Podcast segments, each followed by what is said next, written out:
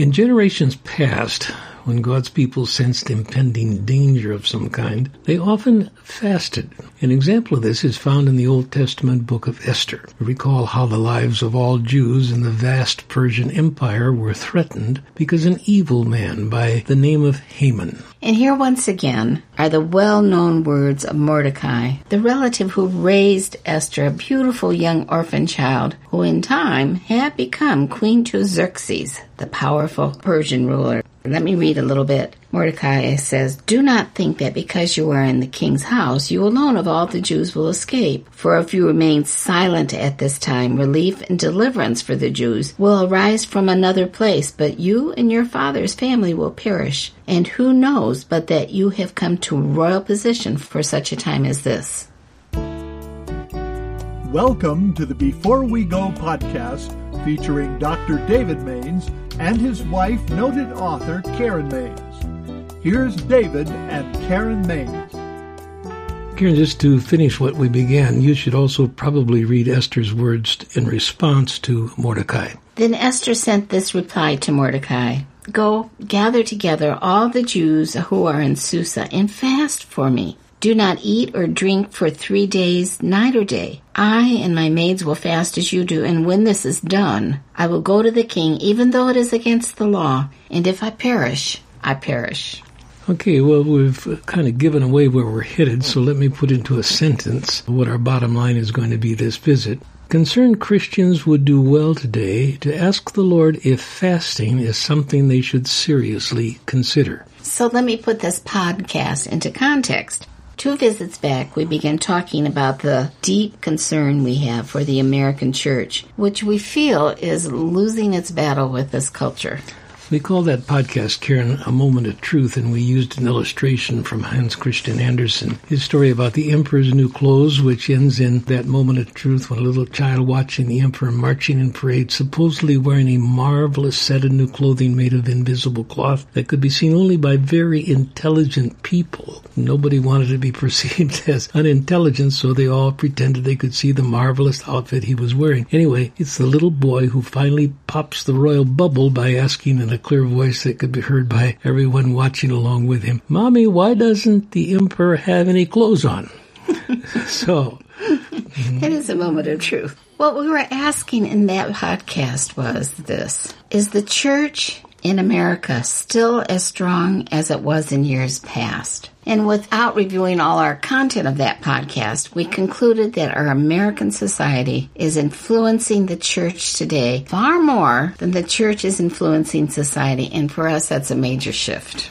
The so-called Day of the Evangelical, you remember that, Karen? It's probably a couple decades back. That's gone. And it's time for us to face up to that fact. And so our bottom line in that podcast was a call for believers to consider seriously becoming part of a prayer group, forming a prayer group, joining a prayer group, but not just praying a solo prayer, praying alone. And that's a big step for people. I hope that people heard us, and some people actually acted upon that. Our last podcast was along that same vein. The time has come for church people to up their game, to move beyond spontaneous prayers, which we're relatively good at and comfortable with, and to begin to put on paper what we want God to do. And then taking those written prayers and posting them on our church bulletin boards, sending them to loved ones, family members, whatever. And then inviting some people who have a concern in their hearts to come along beside them and to pray those kinds of prayers. The time has come for hundreds of thousands of American Christians to up their praying to a whole new level, is what we were talking about in that podcast. So we've already given away where we are headed on this visit. But I'll repeat it again anyway. Concerned Christians would do well today to ask the Lord if fasting is something they should seriously consider.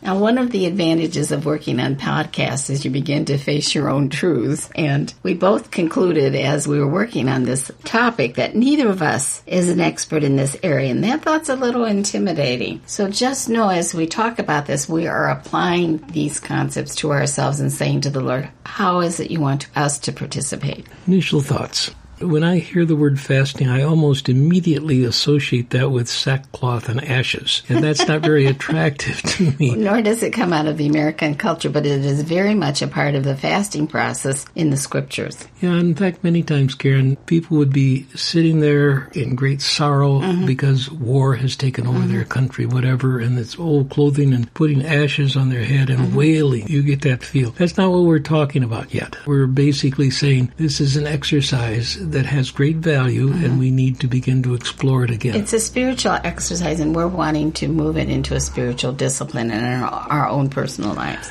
Next thing I usually think about when I hear that word fasting is about Jesus himself. This is amazing to me. Scriptures say he went for 40 days without drinking or without eating anything. He was preparing himself for the incredible ministry that his Father wanted him to accomplish here on earth. But just the fact of doing that is amazing. So there's a similar story about Moses in the Old Testament. Was that a 40-day fast as well? It was. Oh, my goodness. Yeah. Yeah, he's up there all alone on top of the mountain with the Lord. It's a very intimidating thought, but he's fasting during that time, once again for 40 days, just like Jesus did later. Now, for beginners, people who are not very well practiced in the whole area of fasting, I think it would be much better to talk about a food fast for a day, from sunrise maybe to sundown. Well, that's what it was usually for the Jewish people. They didn't go 24 hours. They didn't have electric lights or things, so it was sunup to sundown, So is fasting mentioned all that much in Scripture? We seem to keep running into examples of fasting just as we were sort of remembering things. What are some other examples of fasting? Wartime. That's often the kings would call the people to a fast. I could give illustrations, but I think that makes sense. The Day of Atonement. That was the high holy day for the Jewish people. What is the context of the Day of Atonement? Are they're all joining in? Yeah, but it's the one time when the priest actually goes into the Holy of Holies. Oh, right. I remember now. Okay. And fasting is involved with the Day of Atonement. Okay. If I go back to the book of Ezra just to get some historic accounts, you remember the story. Ezra has been captive in a foreign country, and now the king is letting some of those people go back again. Some of the Israelites go back to the land of their fathers. And because it's a dangerous trip, and they're taking a lot of the treasures of Israel back to Jerusalem to restore the city, the king asked, would you like protection? And this is kind of an interesting thing. There by the canal, I proclaimed a fast so that we might humble ourselves before our God and ask him for a safe journey for us and our children with all our possessions. I was ashamed to ask the king for soldiers and horsemen to protect us from enemies on the road, because we had told the king the gracious hand of our God is on everyone who looks to him. But his great anger is against all who forsook him. So we fasted and petitioned our God about this, and God answered our prayer. David, what a particularly human story that is, and that you testified to the greatness of God, and you got to live it out. Yeah, we got to get our protection from the Lord here. We're in trouble. Great. The next book is Nehemiah, and you have almost the same thing. It follows up on that previous story. Nehemiah is the cupbearer to the king, and the king says, how come you're looking so sad today? What's the problem? And he has heard a report from the exiles who went back to Jerusalem. Nehemiah has heard that. Okay. Those who survived the exile and are back in the province are in great trouble and disgrace. The wall of Jerusalem is broken down, and its gates have been burned with fire. He says, when I heard these things, I sat down and wept for some days. I mourned and fasted and prayed before the God of heaven. And then actually Scripture records his prayer. But it gives you, again, just in a historic context, certain times when fasting comes up in the Scriptures. I remember something about David had married Bathsheba. He'd sent her husband Uriah off to war, and then asked the other warriors to withdraw from him. So he was killed. That David had an affair with Bathsheba and freed him to marry her. And she was expecting from that affair. So the baby, when it came, was very sick. David fasted before the Lord. It's kind of a strange turn of everything, because the whole thing was not pleasing to God. David fasted and was in terrible agony, and the baby died. And the baby died. Yeah. It's just, again, David saying, what can I do that is extreme? And he fasted at that point in time. And I imagine there was a great deal of repentance that went along with that prayer of fasting, too. Just the humanity of husband. There's a wonderful story that I really relate to now. Anna, who was 84 years of age. I'm 79. Okay. This is scripture. I remember the scripture saying she never left the temple but worship day and night with fasting and praying. Yeah, she's a wonderful character. Oh, isn't that a wonderful picture? Yeah. In the New Testament, you get Paul, when he talks about all the hardships he's gone through, he includes numerous fasts that were a part of his regular routine. Just other thoughts kind of random to me. I'm thinking Jesus' instructions about fasting, don't show off. Well, the Pharisees, who were the Jewish religious leaders of that day, would make a point of being in the street so that everyone would know they're fasting. They'd have sackcloth and ashes on their head. And Jesus said, don't show off your fasting before men. That's one thing I don't like about the fasting. You got to keep it secret. Well, according to Jesus, you do it unto God. Yeah, I'd like for everybody to know. I identify with those religious leaders, but yeah, Jesus, you don't do it to show off. So when do we fast? What are some of the times that we fast? I think, Karen, we fast when you're feeling desperate about something, when you have deep, deep feeling, when you don't have everything figured out yet. Or you're not getting an answer to something perhaps you've been perplexed about and interceding for quite a while. Yeah, actually, it's interesting because in the Old Testament, Daniel, when he knows there's a revelation coming, he feels this, but he fasts because he wants to make sure that he is prepared to hear what God wants to say to him. So there's sort of a prophetic knowing with many of these people, and then they know that there's a revelation or revealing, and so they fast, so I suppose so they'll be able to receive it in its totality and understand it. That's great. Fasting is something that I'm going to struggle with in a food sense more than you. Why is that? I'm in a physical state where I really shouldn't be food fasting. I agree. And that's because a couple summers back I had what's called a dysphagia, a disorder of my esophagus, and I could not hardly eat. I mean, I got some food down, but it was very, very difficult. This is part of a hospitalization. It was quite a long hospitalization as they were trying to work things out, figure things out, and get me back in good shape again. So I've had to think about fasting in a very different sort of way. And fortunately, I did have some experiences in my younger years that have informed how I can practice fasting without doing a food fast. I weigh 114 pounds, sometimes 112 pounds, and I'm trying to get up to 120, which I think is a much healthier place for me to be. But during those times when I was thinking about fasting, one of the fasts that I entered into, which was really interesting and had a very powerful work in my life, was a shopping fast. Being young, and we were in the ministry, so there wasn't a lot of money to spend. I would sort of give myself a hyper high by just browsing through the stores. It wasn't that I bought anything. It was just recreational. Yeah, recreational kind of viewing and shopping with your eyes, and it was something I did just to kind of get away from the house. Then I was convicted that really was not the way I should be using my time. And so, interestingly enough, I began to just stay out of the retail stores.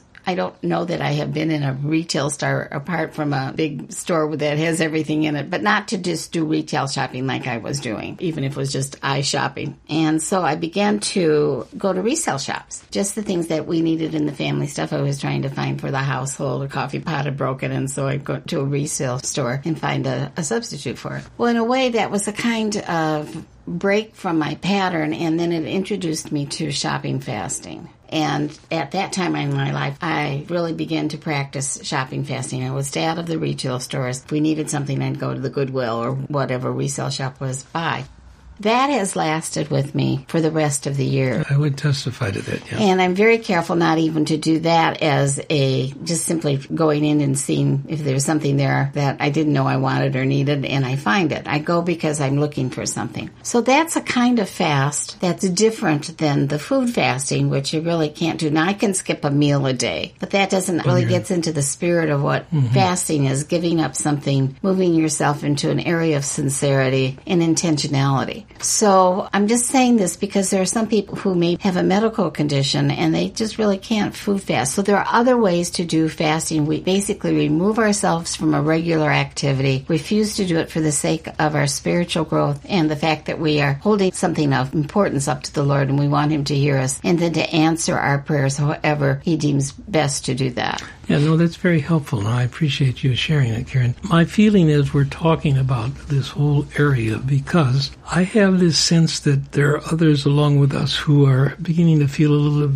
desperate regarding where the country is and where the world is. We don't have everything figured out. We can't say that we're uneasy about what's ahead. There's this sensing of impending danger. I'm trying to get words as to what I'm describing, a danger for the church, yeah, also for the country. Well, the funny thing is, if you're watching where there's discussion or commentary on television, many, many people will mention that there's a concern for our American democracy. Mm-hmm. Are we at a point in our lives when we could lose this democracy? I had a beautiful testimony in the hearings that have been going on now relating to the January 6th committee from a man who was an obvious Christian, and he said something that just impacted me. He said that he believed the Constitution of the United States was inspired by God. It was an inspired document. I had never ever thought of that before, but I agreed with him.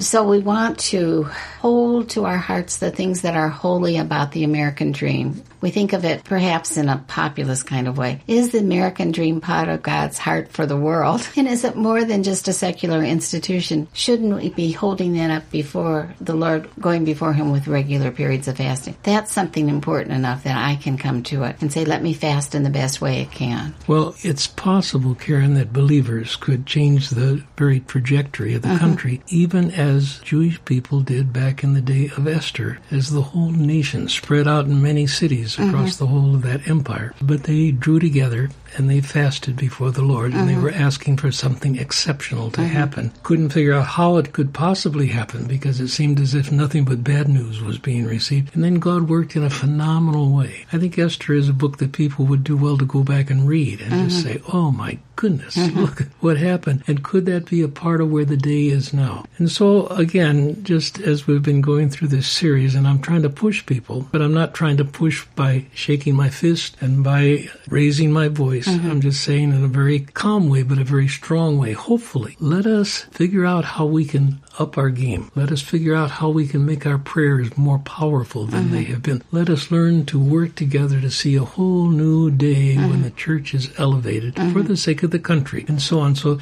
that's how I want people to hear us. But at the same time, if they do, there will be a shaking inside and a certain, oh my golly, has it come to that? And what are we taking on here? There is reality here. There's urgency here. And some of that may be, and I'm pretty sure it is, pushing by the Holy Spirit to do the work of God in His way in our world. And part of that fasting for our nation, for me, and I would suggest it needs to be included in those fasting prayers. You don't just fast, you pray for. Yes. Would be that the church would come alive in a way that we have not known in our lifetime. So I think that is a prayer I can fast and pray about. There's urgency enough of that. There's a seriousness to it. And begin to pray that other people will have this burden laid on their hearts, so that as a cohort of Christians all across this nation, and as you've said before, there need to be thousands and hundreds of thousands of us praying, that we would begin to take our prayers of sincerity and earnestness and concern, combine it with fasting, and then just see what God does with that. Yeah, I mean, when you're all finished with what you're saying, I'm dying to say a word that is amen. Yeah, I'm with you.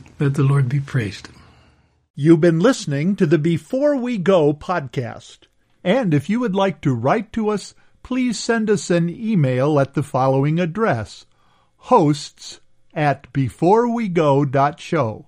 That's all lowercase letters, hosts@beforewego.show.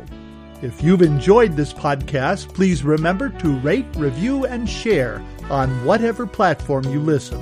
This podcast is copyright 2022 by Mainstay Ministries, Post Office Box 30, Wheaton, Illinois, 60187.